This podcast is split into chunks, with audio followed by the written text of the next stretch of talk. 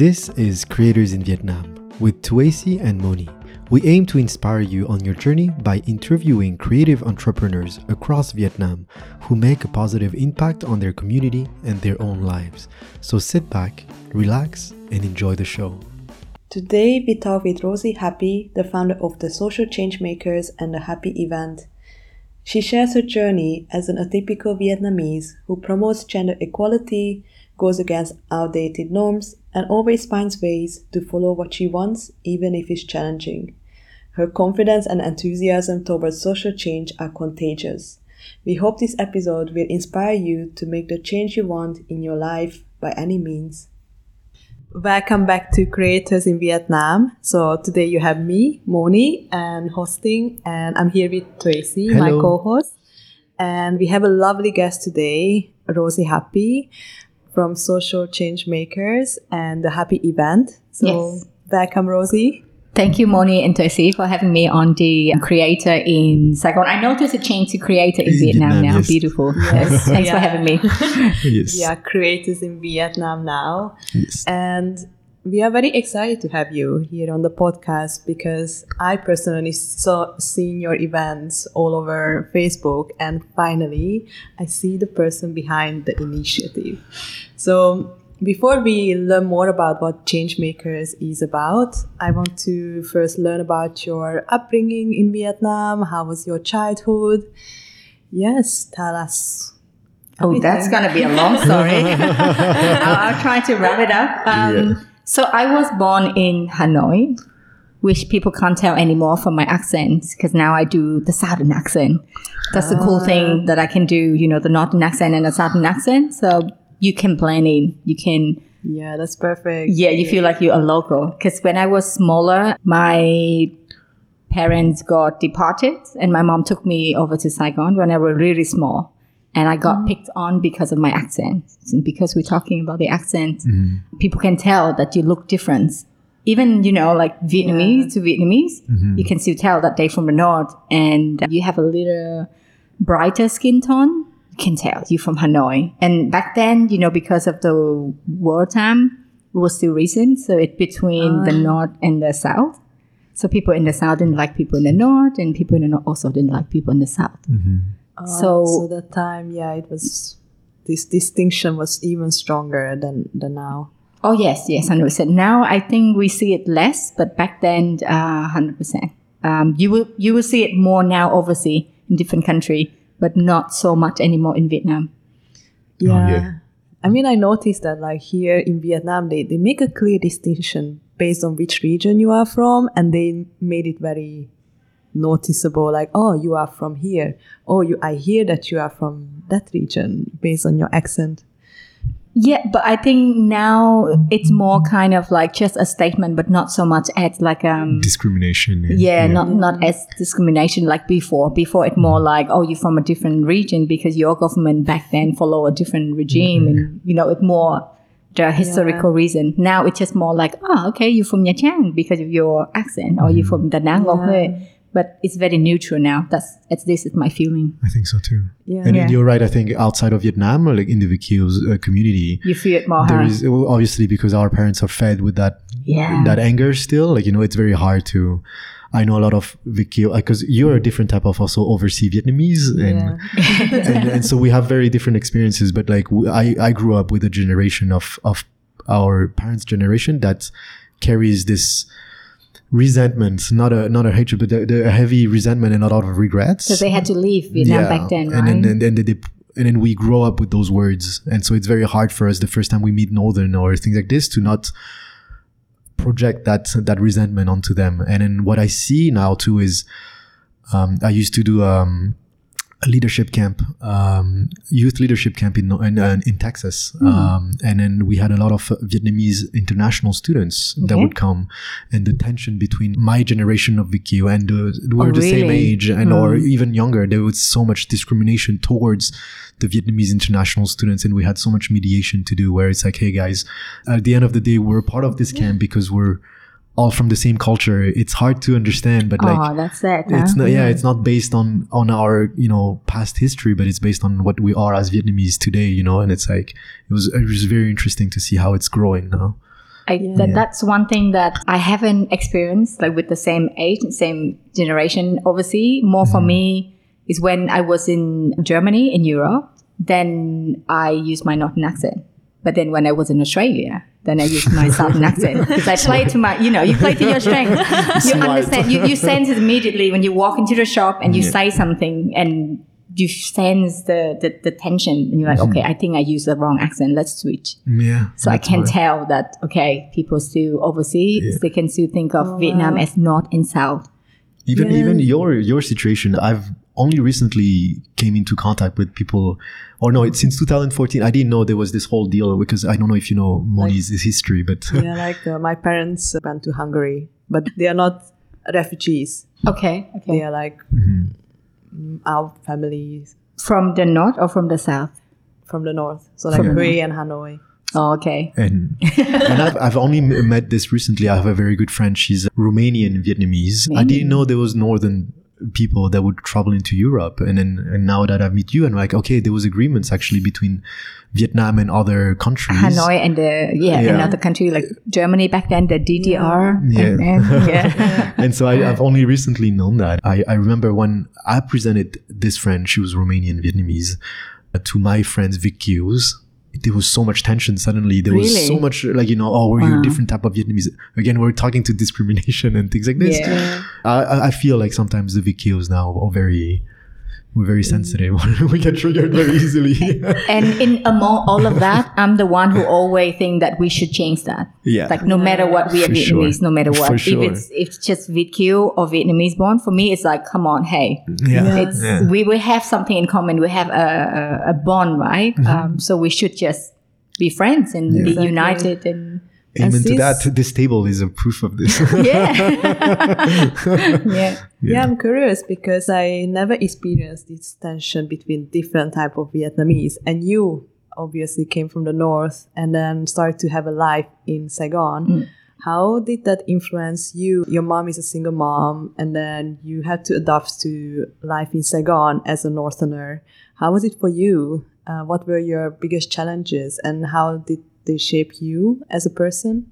So back then, because of all that being picked on, because of the accent, and because I look slightly different, I feel like I got bullied a little bit during you know school time. And my mom being single mom and without father figures, I learned to be strong. I learned to be uh, independent and just just do whatever come to you, but still stay with a positive mindset. That's one thing that I'm very proud of because when when you go to a hardship, you can choose there are two way. One option is you go to Yeah. become very bitter or rebellious. Mm. The other way is you choose to look at it what it is, do with it, but then still stay positive and be nice to people. Understand why they are being like that to you because there's a history behind why that kid's picking on me or why you know my mom is not home with me the whole time. Not that she want to, you know, but because that's just the circumstances that how it is so I think that's how it, it shaped me to become very strong-minded, uh, but still um, kind and positive. I, I, I think. sense a And, lot of uh, empathy here. Yeah, yeah, yeah, Yeah. very good. Yeah. And who Yeah. helped you process that? Who helped you to always look at like, hey Rosie, look at the bright side? who helped you to develop that kind of mindset? I, I thought about that questions and I tried to think of who I develop a supporting network of friends. So I stay very close with friends, even though they was also kids. They didn't know that this is what Rosie was going through. This is what she going through at home. Mm. She always hang out with us and, and I spend a lot of time having lunch and dinner in my friend's family mm. because at home there's no one you know, and I all want to be feel like I'm part of a family, a big happy family with grandparents, parents, and sister and brothers. I always envy their lives. So I'm there most of the time. So they don't know that they are actually helping me by mm-hmm. letting me be part of their daily life, just a normal lunch or, you know, some even sometimes some argument about why are you mm-hmm. having such a bad grades at school? And I'm I'm not even the person in discussion there, but I'm just being there, experience that I'm being part of this family. That's just a feeling. I gave myself the feeling that it's okay um, to to lean on to your friends, lean on to people who who close to you. Yeah, that's important. Yeah. Yes. Even though they're not aware that, that you're actually leaning on them, you know. My my grandma was there too. That I think that was after my grandma passed away, before that, I always go to her. Yeah. Grandma was my uh, support uh, person. Yeah. Yeah. Your rock. that Yes, yes, my rock. exactly. Yeah, yeah. And it's always um, good to have a support system. So, mm. are you still friends with those people or? Uh, well, sadly, no, because I, I've been away. Yes. And also, when you grow up, right, life came into the way. You move different mm-hmm. places, different houses. And I also left Vietnam. I went overseas for over 10 years. So I still think of them though, because I don't think that they know that I'm, I put so much emotions into the relationship or the friendship that I have. They probably thought that, oh, you know, we, we were best friends, but we was childhood best friends. So when you grow up, you're not best friend anymore. But I still remember vividly how they look like or the letter that we exchanged or the time when we spent, you know, girls to girls or in the group. I remember all of that. And sometimes I try to find them. Like I asked my mom, did you remember this best friend of mine?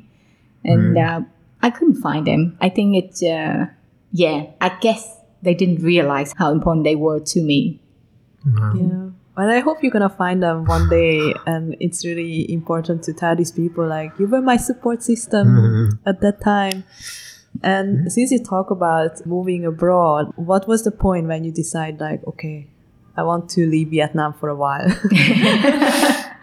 Um, so when I think before university, that's when I realized, and also my friends and my mom also realized that you don't belong to this country or this um, era. She said you always think different from the people here. You, you don't listen to the authority or the police. I'm a, bit- a little bit rebellious, but in a good way. Like I told my mom, no, don't don't fake any documents. You know, like it's just normal to forge a paper. Sometimes it's harmless. Sometimes it's just simple thing, as in if you want to, let's say if you want to get a visa somewhere, you just need a mm-hmm. paper to say that you work somewhere, and someone who you know in the company can just sign a paper for you. It doesn't harm mm-hmm. anyone. Yeah. But I would say no to that. Really? Yeah. So I felt I didn't get the Canadian visa because of that. Like my mom could easily mm. give me a paper saying that something, Yeah. something Yeah. working for this company so they could see that, okay, so she would go to Canada for, uh, for holiday and come back, which were my plan. Mm-hmm. But I didn't think that I need to forge a paper or to, to fake anything to do that because that was really my intention. Like I didn't I want see. to go and live there at that moment. So that, that that's just who I am. So when the police stop me, for example, on the street, I would ask them first, what did I do wrong? Mm-hmm. And show me the proof and give me the ticket. But I will not give you the money. I love see. that. Yes. Mm. So that's I, uh, it's a, a little bit rebellious. And my mom said, you don't listen to the men. You know, that's in the culture. It's a thing. Women belong to the kitchen and you listen to the men. You know? Yeah. And I'm like, no, the men can listen to the women too. Uh, yeah. I feel like I absorb in all of the inequity and, and all the unfairness to the women in, in Vietnam because I witnessed how my father treated my mom. Or I witnessed my uncle, how they he mm-hmm. treated my auntie, my grandma, went everywhere around the family or even my friends' family. I witnessed that and I, I just took it in me. And I think it came out from me as in like, no, I'm not going to listen to the men because all the women around me listen to the men and suffer and mm-hmm. sacrifice. So it makes me strong, but I think it's also uh, a bit too strong sometimes. I think. There's, mm-hmm. I learned that there is no such thing as too strong. also. Society tell us that is in quote too strong. But I admire your courage, especially in Vietnam, to really stand up for yourself as a woman. Because I'm also the kind of rebellious as you, and I also like challenge authority. I cannot mm. function well under authority. If someone tells me I have to do something like that, I always find a way like, okay, uh, why? and Yeah. find another way. Yeah. And I really admire what you are doing. That's really standing up. And Thank you. I think no. I think that was the reason why everybody, including myself, think that I should leave somewhere else. Because it's okay, it's a good thing, it's one hand, but then in the other hand, you're just gonna struggle and just fighting the system your whole life. Yeah, yeah. So maybe you should go somewhere and live somewhere that suits your personality. And I want to live somewhere where I could read the law black and white in the website. or you know like everybody telling me the truth and not Yeah. like under table money or or you need to have a relationship with them before they would sign a contract with you mm-hmm. so that's why i said okay I, I should just go somewhere so i decided i want to study i did a master because i think vietnam need more business people Yeah. Vietnam need more changes, yes, but we need we're still developing, so we need money. We need business. Where the money come from? We need business. So I decided, okay, I need to do like an MBA, like a master in business. So then I come back, you know, do business, create more money, generate more uh, business for Vietnam. That's what I thought. So I decided to go to Europe for that master in business. So where did you do your master? Okay, this is also an interesting part. exactly. So at that at that I think at that time it was not so popular that you can do a master in different countries. Yeah, yeah, yeah. Usually you choose one country and you went there, but I'm like, nope, I'm gonna spend time dig Wow. into the internet and look for something that it never existed before. I found a, a master degree, a double degree that you can do in one or two or three or four country, and of course I go for four. I went for like I want to spend one semester in one country, in one city, so then I can leave and get to experience how this life in a different country. This is so interesting. So you were in Vietnam at that point. Yeah. And was, was anyone uh, giving you guidance or mentorship, or you did all of this independently by yourself, looking up those universities and all those things? So my my mom tried to guide me. So you know, Vietnamese parents or Asian parents always have an idea of how your kids should grow up and should be, right? Doctor, engineer, mm, you know, like yeah. banking, anything that gives you money. And she think, oh, you should go to maybe you should go to France because you know mm-hmm. there's a connection with. We used to be a French colony, so maybe good for Vietnamese person to be in France. Or you should go to Germany because you know we come from the north in Hanoi, and we know some people that are living in Germany right now. There's mm-hmm. some connection there, and I'm like, okay, I like I like the option, but why not everything? Why not all of that? Plus, I also like to see Spain. Mm-hmm. I'm also curious about England because they have a system of the Queen and the royal family. I was just intrigued, so mm-hmm. I say, okay, I'm, I'm gonna do that. So I did that. Uh, I decided for myself that I wanted to do Wow. it, and it was was a good thing that I found that program.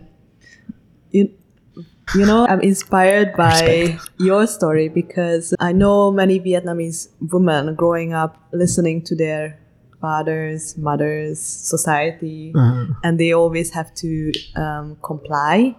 It's not like they have to, but somehow we are taught to comply. Yeah. And hearing you, I see that you decided for yourself that you're not gonna comply in any way and you're gonna go for what you want. And period. Yes, you know that's what a rebel would do, right? A rebel would, would always do what he or she wants. Yeah. And I think that Vietnamese or, or younger um, adult would listen to their parents not because they have to, but I think they tell themselves that they have to or they should because of the culture, because it's a, a matter of respect, right? Or you expect the elderly, the people who already go before you, they know more, they're mm-hmm. more experienced. Of course, they know more about life than you. But I, I thought about it many times as well. I think I picked up a lot of things from movies because I was on my own. I was hanging out with my grandma, but grandma couldn't give me the life lesson that I wanted because the, the gap is too far. Uh-huh. She was just like a supporting person to be there emotionally. But for mm-hmm. me to learn, I think I learned a lot of things through movies and songs. I always love languages. I always curious about what's going on in other countries, why people speak different languages, and what do they mm-hmm. think then. It's it's interesting where I, I'm going to ask you a follow up question if I may, because you you've been saying the word rebellious a few times, but then I also Maybe I should I should Yeah. refrain from saying it now. I, I also sense that you care a lot about injustice, Yeah. and and I'm trying to to balance those two because for me, rebellious has a strong connotation of doing something illegal. Oh, okay. Where for That's you, not what I mean. yeah, for you, I think you're you're rebelling against like you know patriarchy, male toxicity, and, uh, and all that authority, but that is Exactly. not based on the law. So I'm just thinking Yeah. out loud right here, but it's very Yeah. interesting how I can sense that rebellion that you still have, but it's not against justice. It's against patriarchy, I think, very Yes. much so. Yeah. Yeah. Th- Thanks so much for saying that. Yeah, I didn't mean rebellious in like anything illegal. I actually wanted everything to be leg- legal. Yeah. It's in like in, in Vietnam, it should be right. It's Yeah. justice and right and fairness. That's what I care, and that's why I'm very much into women empowerment because of that. Mm-hmm. Because I could see, you know, women here suffer so much Yeah. because of the cultures and Yeah, yeah. the hierarchy here. Yeah, I don't know, maybe a bit more just just untypical and traditional Vietnamese. Is that the right word instead of rebellious? No, I think, I, think rebellious is a good word. I actually like the Positively. word. it's in a po- positive it's way. a positive way. In the way you're using it. I'm thinking out loud to reframe it. Like I'm not against it at all. Mm. I, I'm yeah. It's it's very good. yeah. Well, I, actually, I also used the word rebellious on myself when I was Yeah. growing up. Yes, because I felt like I always wanted something else than other people. I wanted something else than my parents. But uh, of course, I had this inner uh, voice like, I should comply, I should comply, I should follow them. And that's why I labeled myself rebellious because it was so different than what other people want. Interesting. It could be seen as I don't know a, a tendency to you know we're not afraid or you and me I guess we have the same thing as we're not afraid to be different or to Yeah. voice our opinions or to not to comply if we don't think that's the right thing to do. Because I don't mean like I'm not going to comply to whatever my parents say no matter what. I say it to my mom actually verbally. I say okay now I'm a bit older so let allow me to say this. You're not always right just because you're my mom. And she was so shocked. A lot of time I say things like that. I say, mm-hmm. "Mom, it's okay. You're my mom, I respect you, but it doesn't mean that you always right. You right sometimes, but sometimes I'm right too. So that's when I need you to listen to me too." Yeah. She yeah. was like, "Okay, you need to live somewhere else. You don't belong here in Vietnam." I mean, I tried that with my mom. It was, it didn't go well. oh, it take time. It take time to educate your parents. Like that's what I was kidding with my friends. I say, "Oh, you need to educate your parents for them to learn about you." What you mm-hmm. want, what you think, and what is the best way to cope together. Yeah, I wonder actually that what would be your advice for the Vietnamese here, how to gather the courage to talk to their parents honestly and openly about what they want, or what do you think would be, yes, the best advice for them? Um, see them as your friends. I think that's one thing that we don't have in the Vietnamese cultures, and I learned that from language. I learned it from from speaking English. That when you speak English, everybody's equal. It's you and I, and it's not you know like meh or uncle or mm. G or and then you yeah. immediately you will be in somewhere in the system. You know your place. Yeah. And knowing your place, meaning that you should not disrespect people who are older than you or supervisory to you, you know, higher, superior to you. So when you speak English, then you learn that your parents could be your friends. It's same with your grandparents or your teacher or your boss.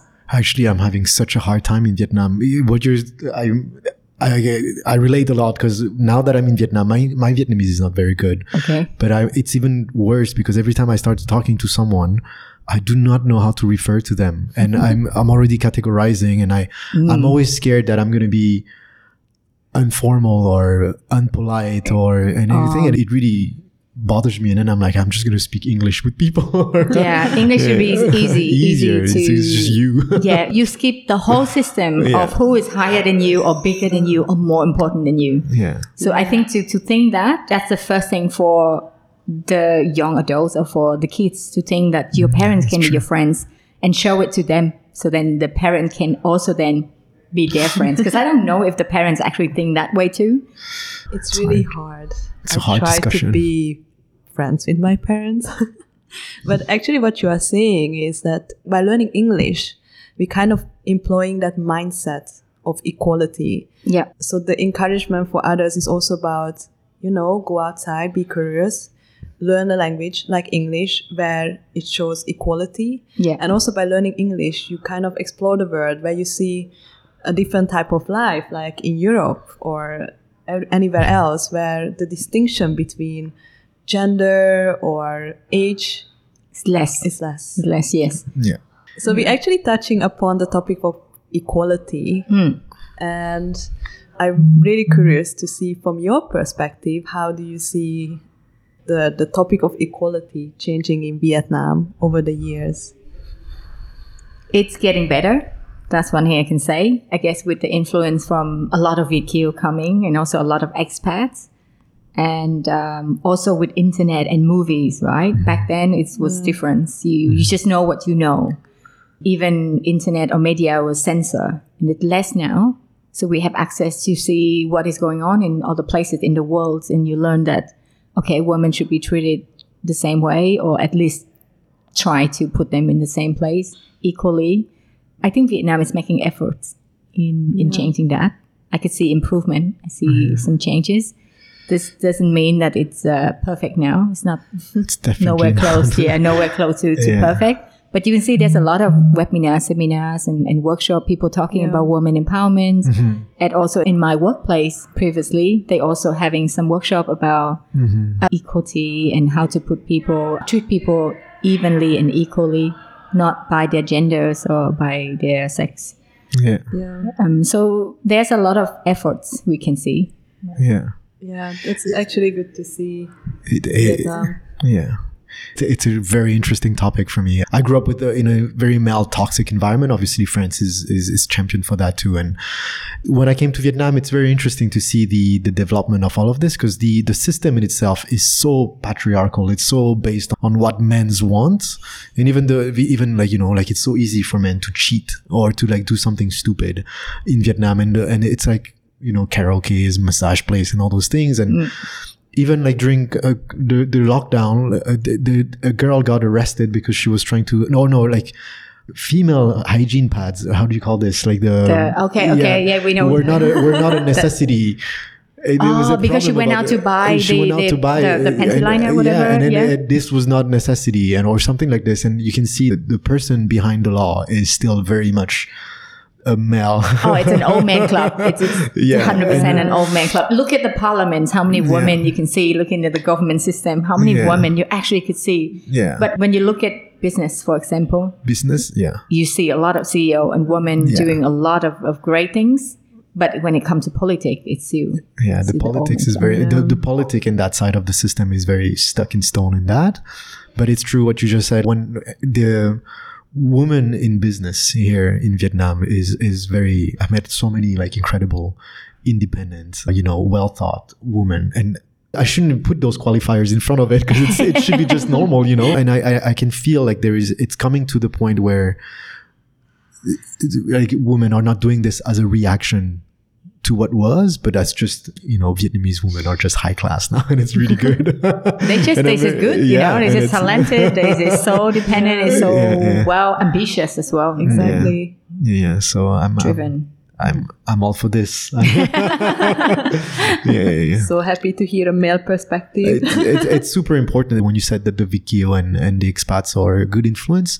I would say to take it with a grain of salt. but I think also it's because a lot of Viet Kieus and expats came here to heal. They don't come to change Vietnam. They come to change themselves. And I, I feel like a lot of the one that stays for the long run are the one that has understood their past, heal, and then they can actually bring the positive side of what we've learned or mm. what how we grew up. Yeah. But a lot of the people that stay not for the long run and though that type of VQ that just end up in, you know, envy, Kui and like all those bars and stuff like that, mm-hmm. they don't come for anything positive or they definitely don't come for the expansion of women's yeah, well, but that's the same case with the foreigners, right? Yeah, We're yeah, talking, and we don't, yeah. yeah. we don't want to put like it just with you, but also expats. Yeah, yeah, yeah. They're always people who came here just to enjoy life. Yeah. Get an expat package, Yeah. so I'm just mm. gonna live like a king here. Yeah, yeah, yeah. Don't care about the country, but there are also people who come and say, "Wow, it's actually amazing that I got this opportunity. Yeah. So maybe I could help."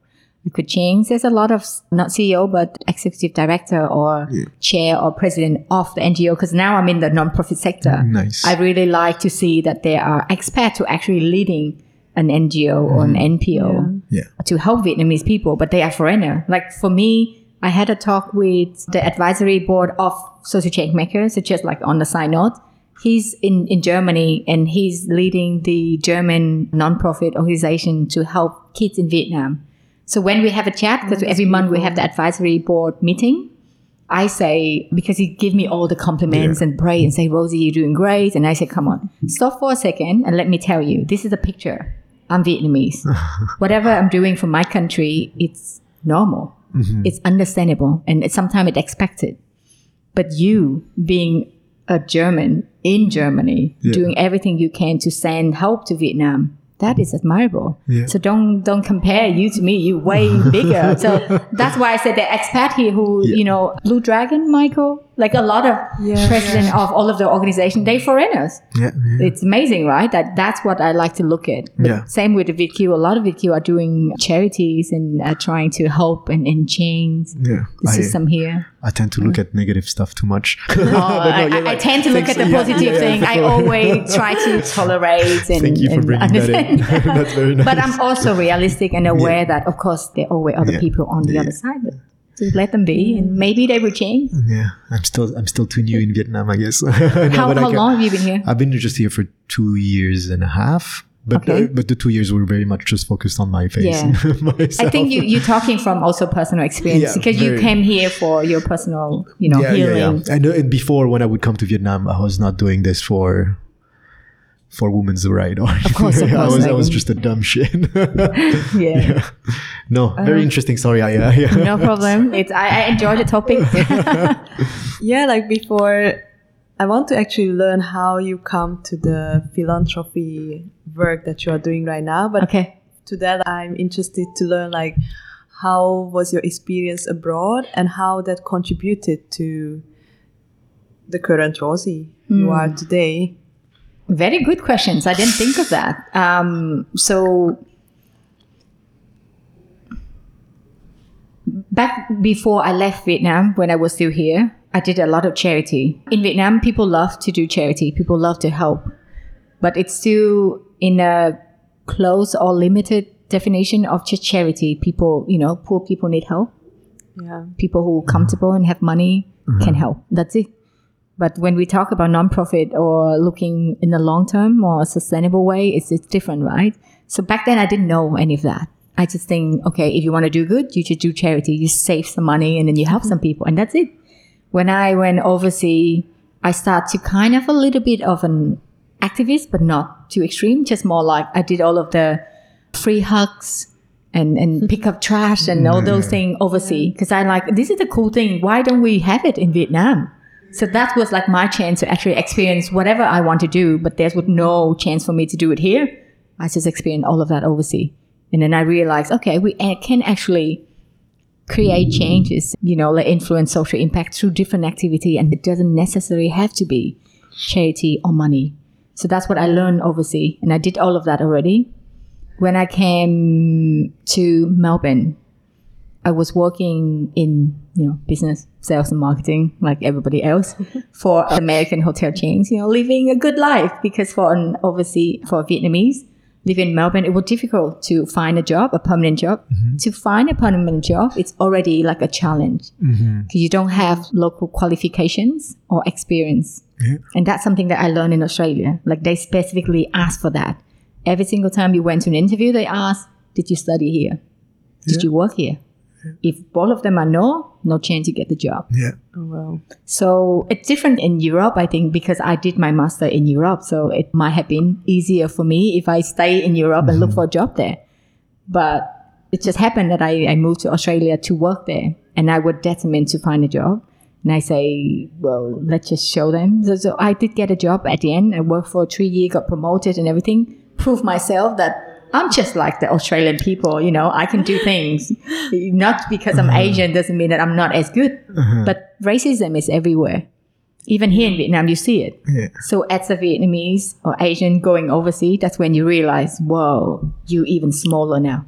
In your mm-hmm. country, you're so small. When you go overseas, you're tiny. Yeah. You're so small that you have nothing to actually show, even though I was like on top, not top, but I was executive manager here in the company running four or five different offices, 70 employees. Overseas, sorry, no qualification, no experience, no job for you. So I start from scratch and I prove that I'm good. After three years, that was enough. And I say, okay, now I want, I prove my point that I could live in Australia, I could work, I could be the boss, so to say, like manage the Australian people and all the international people enough to make myself proud and my mom proud. then I think, what do I want to do? What is something that I really want Oh, to yeah. do in Australia? And I, I see that I really enjoy organizing events, bringing people together. It's kind of part of the job because as a marketing manager, you also sometimes use event as a way to connect with customer at the hotel as well. So we run events sometimes and I see that I really enjoy that. So I decided, hmm, I want to start organizing events and doing something meaningful as well slowly. So then I I founded my own event business in Australia, the Happy Events, and we did Dance for Kindness flash mob in Melbourne for the first time ever. They didn't know what it was. I actually joined Dance for Kindness in Berlin when I did my um, master back then as a participant. But in Melbourne, I organized it, and then we raised funds to help uh, women and children in the Pacific Island. So that was kind of like Amazing. the first step of slowly getting into the events and the the, the social impacts area. Wow. Yeah, it's it's That's all I have to say. Thank you. yeah. I think your story also resonates with many people when we, you know, prove for ourselves, our ego, and then others that we can do whatever we want to do.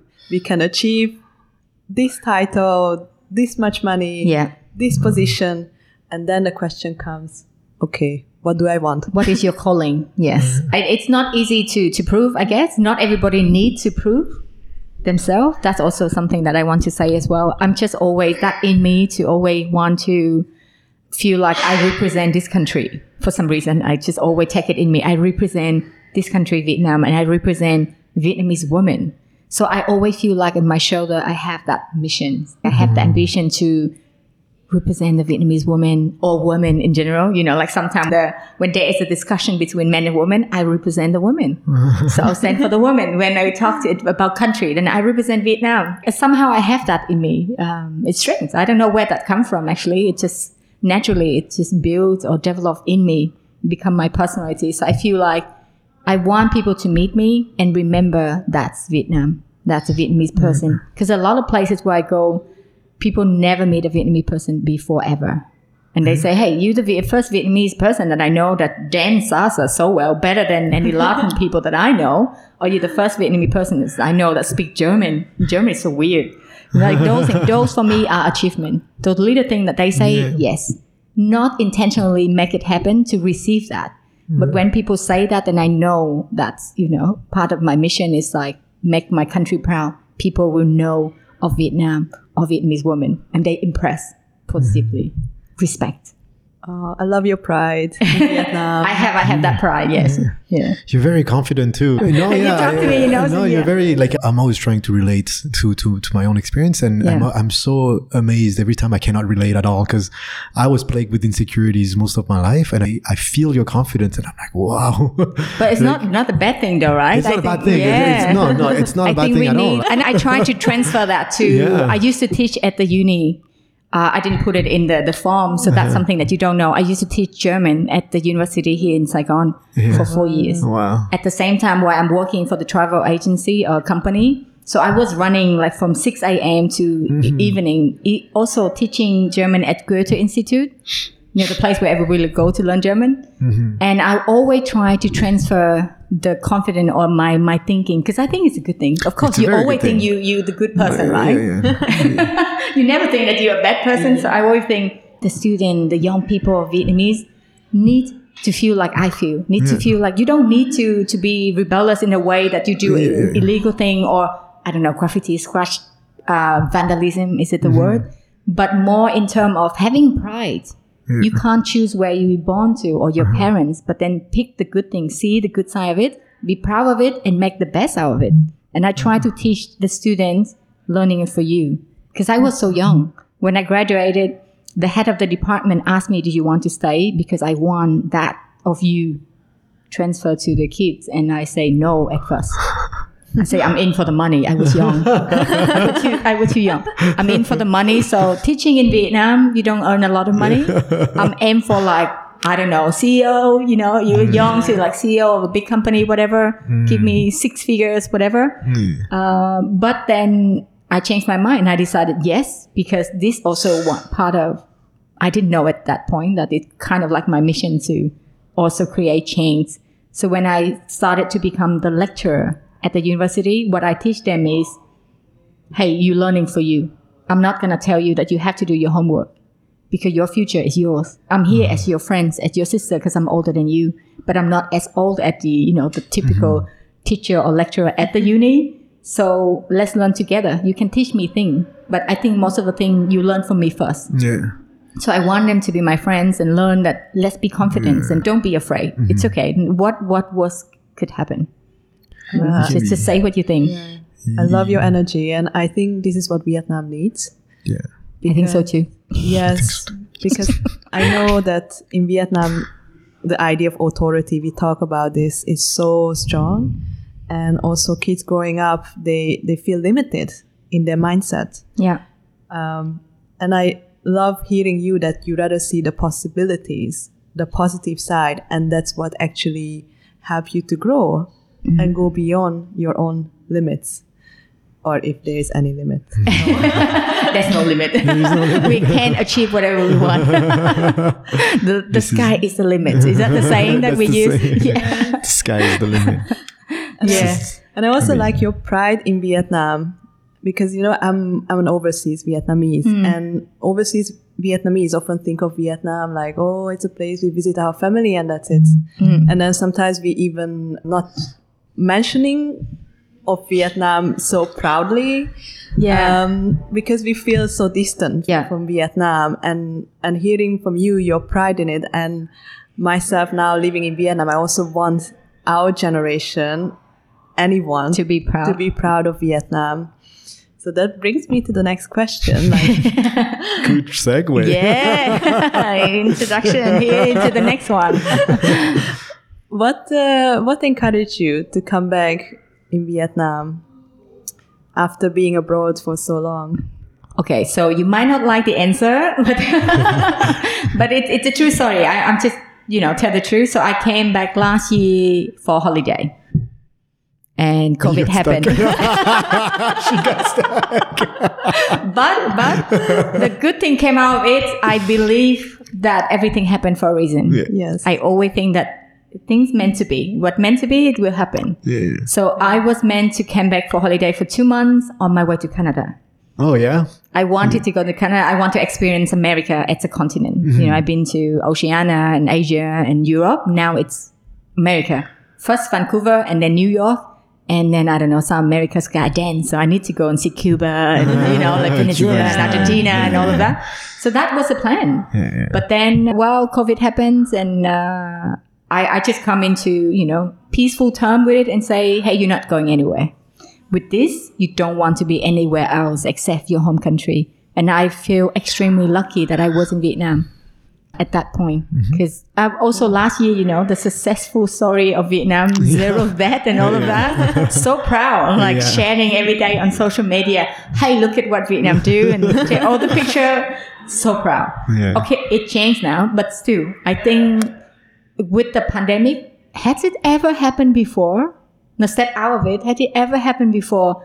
It's a global pandemic this scale Never. ever. Never. No. This is the first, like just me with my limited knowledge. This is the first time ever that it go this big. Yeah, no, it's the first. None, none of the countries stay out of this. Like this include everyone. Everybody suffer, right? Yeah. Everybody get affected, no matter where you are, what language you speak, how rich you are, how poor you are. And I think this is the time people stop and reflect. Mm-hmm. Exactly. Yeah. Like, what's the point of having all of that fancy cars and all of the branded bags and clothes if you can't even go out?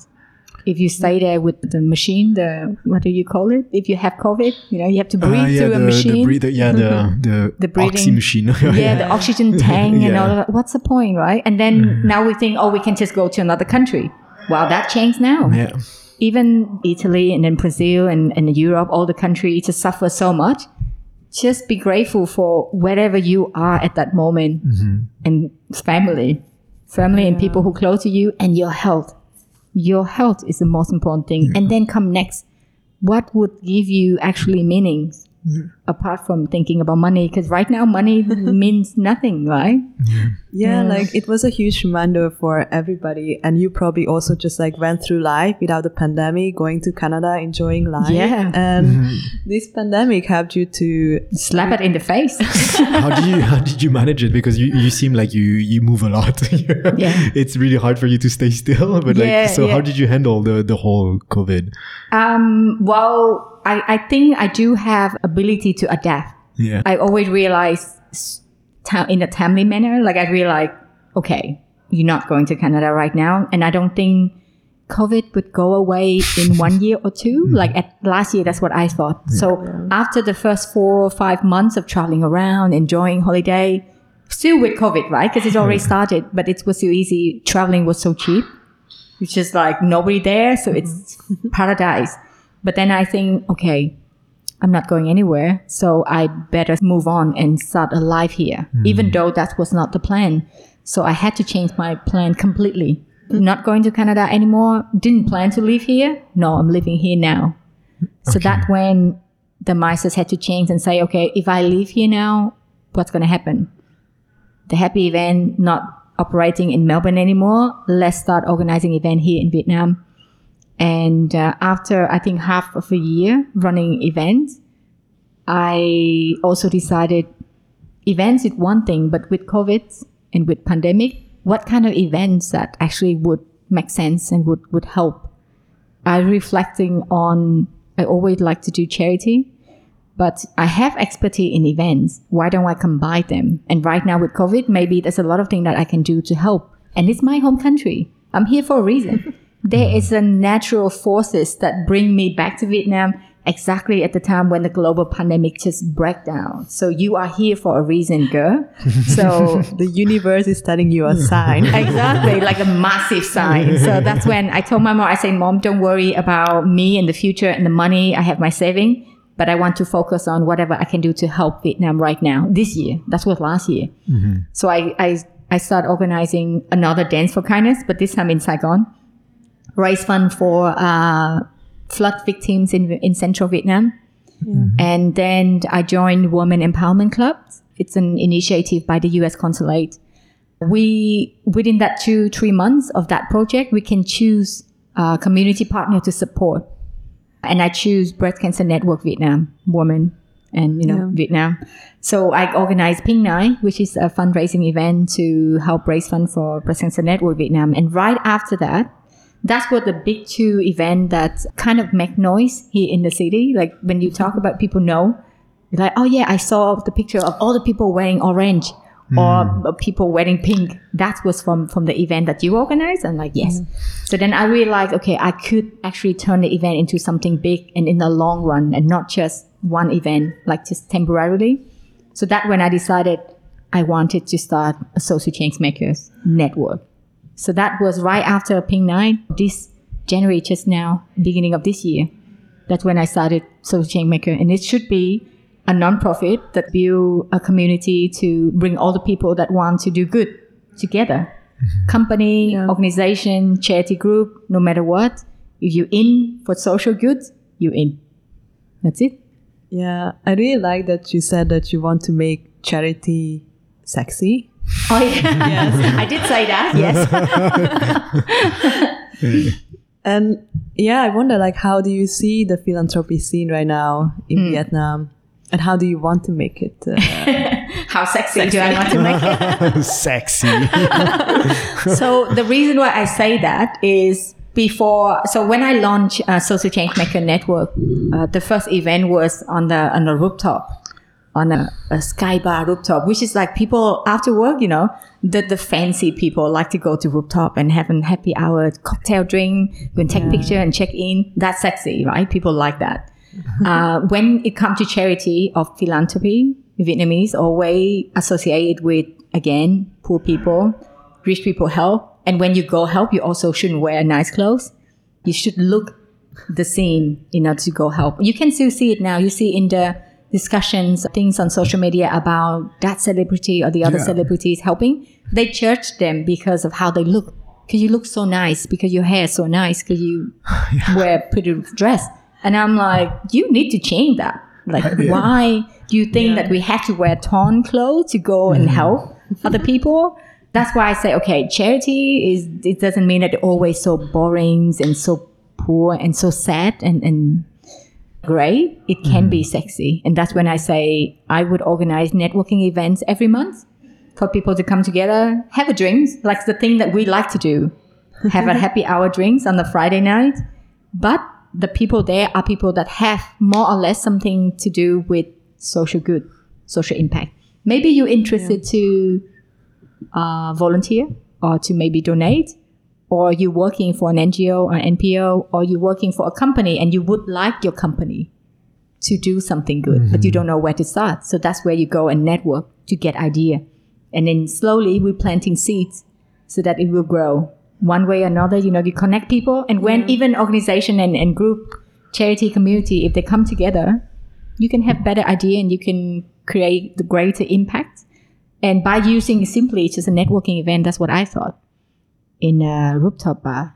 Make it sexy for people to even just going because of the bar. Mm-hmm. There's a lot of people came because wow, it's in a rooftop and it's it's Social Change Maker. What is it? They're curious because they were like charity, philanthropy, and a rooftop. It doesn't go well together, right? But, And I say it that day. I was like, the reason why I choose this, I know it's not common and it's very unusual. I choose it because I want to change the perception that charity of philanthropy is not sexy. It can be sexy. And it, you can see people who doing charity or people who work in nonprofit, pretty people, sexy people too. It doesn't have to be poor and, you know, like again, all of that. There is no frame, there's no shape mm-hmm. fixed for anything. So mm-hmm. interesting. I feel like you, you were pointing fingers at me every time you said like you look to look. No, 'cause I'm just looking at one I of mean, you. what, I'm, what I'm saying is, I felt, I felt like, yeah, when you were saying like people are judging if you look too nice when you do charity, that's totally me. I'm like sometimes I, I Do you judge people? I like I feel like you know I feel like you, you were talking to me. I was like, No, fuck, I didn't. because I was reflecting on myself. I was like, yeah, I do that sometimes. I'm like I mean, maybe Yeah. we all do like a little bit. you know, I like think. um, who say it? Carl Jung say that it's difficult to think, so people judge instead. yeah, yeah. So when we don't know things, we usually judge. Mm-hmm. I, I mean, I judge people sometimes too, right? I judge people who have all of those fancy bag and mess or whatever.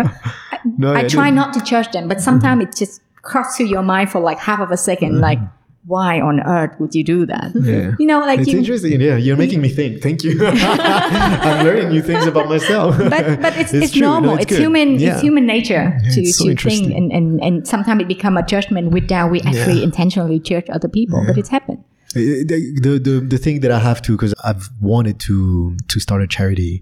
I came to Vietnam actually with a charity plan that. Uh, Oh, yeah? with- yes, and I can talk to you about it. Yeah, definitely. We should. It's, we it's like it was like since I because I studied photography in Toronto, so I wanted to choose an orphanage to teach Nice. kids photography, and then basically making them artists, and then. Oh, make great them, idea. Make them do a body of work and then like go to all those big companies because every companies have a charity funds to blow every year and use that to finance orphanages and, and do like education funds for for the orphans and things like this. yeah. But it, it's for me when you go back to charity, I I never managed to start this because of my own insecurities of like, oh, maybe I sh- I don't look right to do a charity. Maybe I'm not the Oh, at so the right you- level in my life to do charity, or and then I would judge other people. I was like, oh, they look too nice to do charity, like, and it's it's not right, and you know, like self sabotaging and then all negative talk, and it's just like today I'm again inspired. yeah. I, I think that's maybe it come from I firstly, I guess it come from the confidence. You're confident that no matter people will judge anyway, so you just do your things. Mm-hmm. Yeah. And you just be who you are. Like I got a lot of not a lot, but sometimes my friends because they care about you, so they don't want you to get hurt. So Mm. they say, "Hey, when you went to Central Vietnam, when you did that charity thing, it's it's great, but I mean, you look so nice." I'm like, "What do you mean?"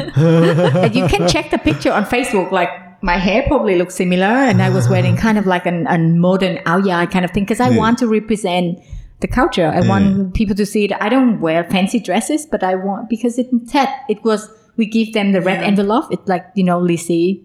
So I mm-hmm. want to kind of bring that culture element with me as well. So they're like, yeah, but you should just wear like sneakers and jeans. And so I'm like, who put the rules that you have to wear that? Then you do charity. in the, in that context, it was Vietnamese people telling you this. Those comments are mostly Vietnamese people, Yeah, but I think yeah. you're for you when you're doing those things, you're aware that there is an international viewing audience too. Yeah, for me, it's, it's always yeah. like I, you don't limit it. It's just that, Yeah, and also I at the same time I want to change how the Vietnamese people yeah. thinking as well. And people say no, you shouldn't look so nice or yeah. And all of my events now I wear ao dai. If it's my event, I always wear Mm-hmm. ao dai. Not because I have to or not because it's so nice. It's actually not as sexy as if you wear all the sexy dresses.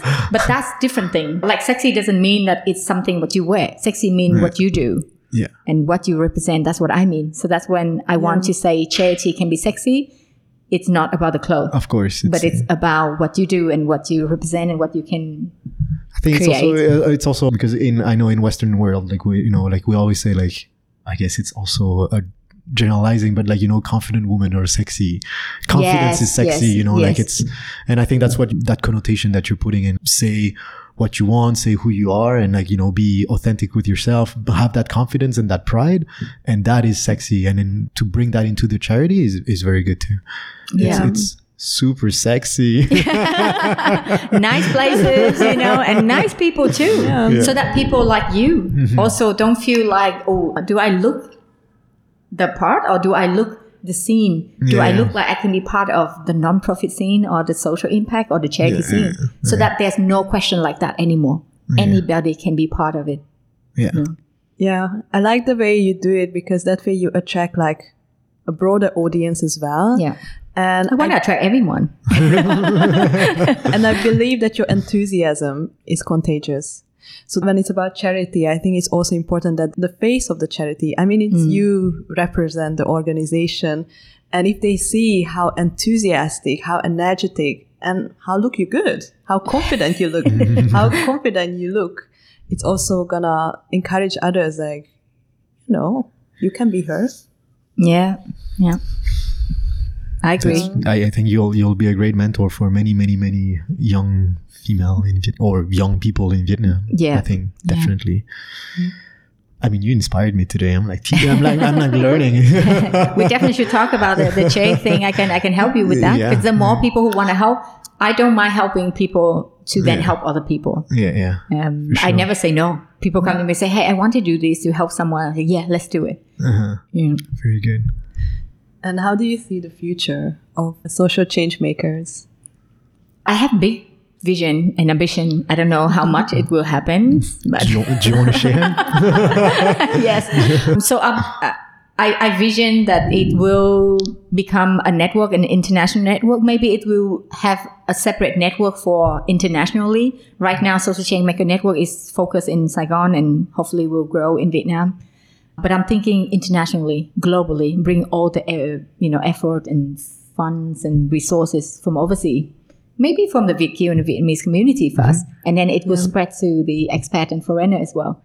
Bring everything to Vietnam to help develop the country, and we will help organization to do what they are doing, or help people to then help them, and also help company to get involved more with you know the money that they have every year, the CSR Yeah, yeah, yeah. that they have. So we already done a couple of them. So I think that's one of the direction that we might do as well. Because company have that quota that they need to meet need, every month for their CSR, but they actually don't know what to do. So they usually have to do it themselves. And uh, I think Social Change Maker can help with that because we have the connection with the network and we have ideas.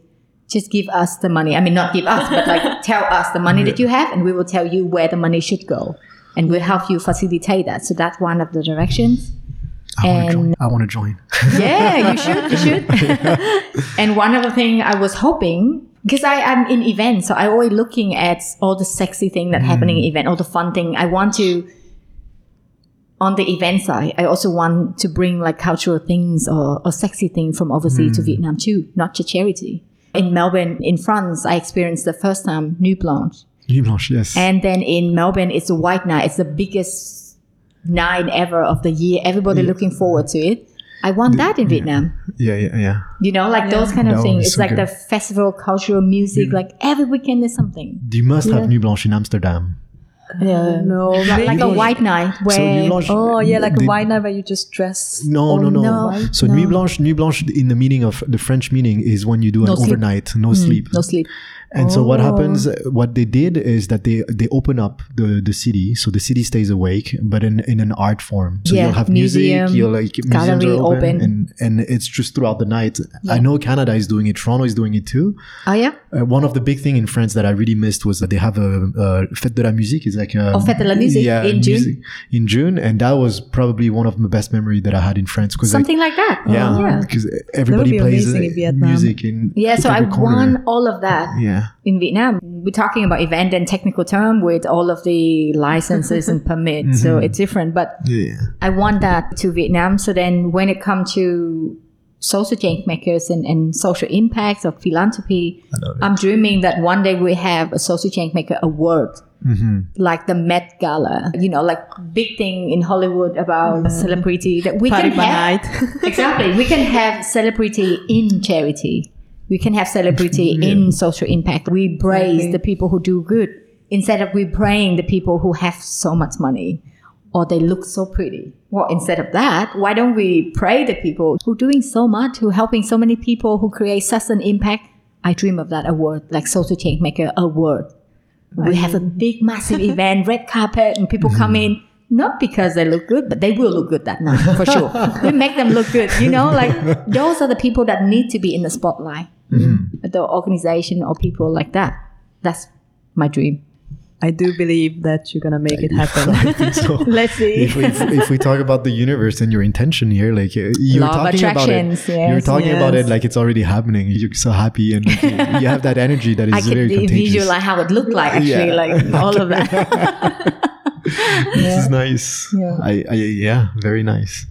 So I think we came to the end of the podcast. Yeah. And the last question that we want to ask you is when it comes to the end of your life, yep.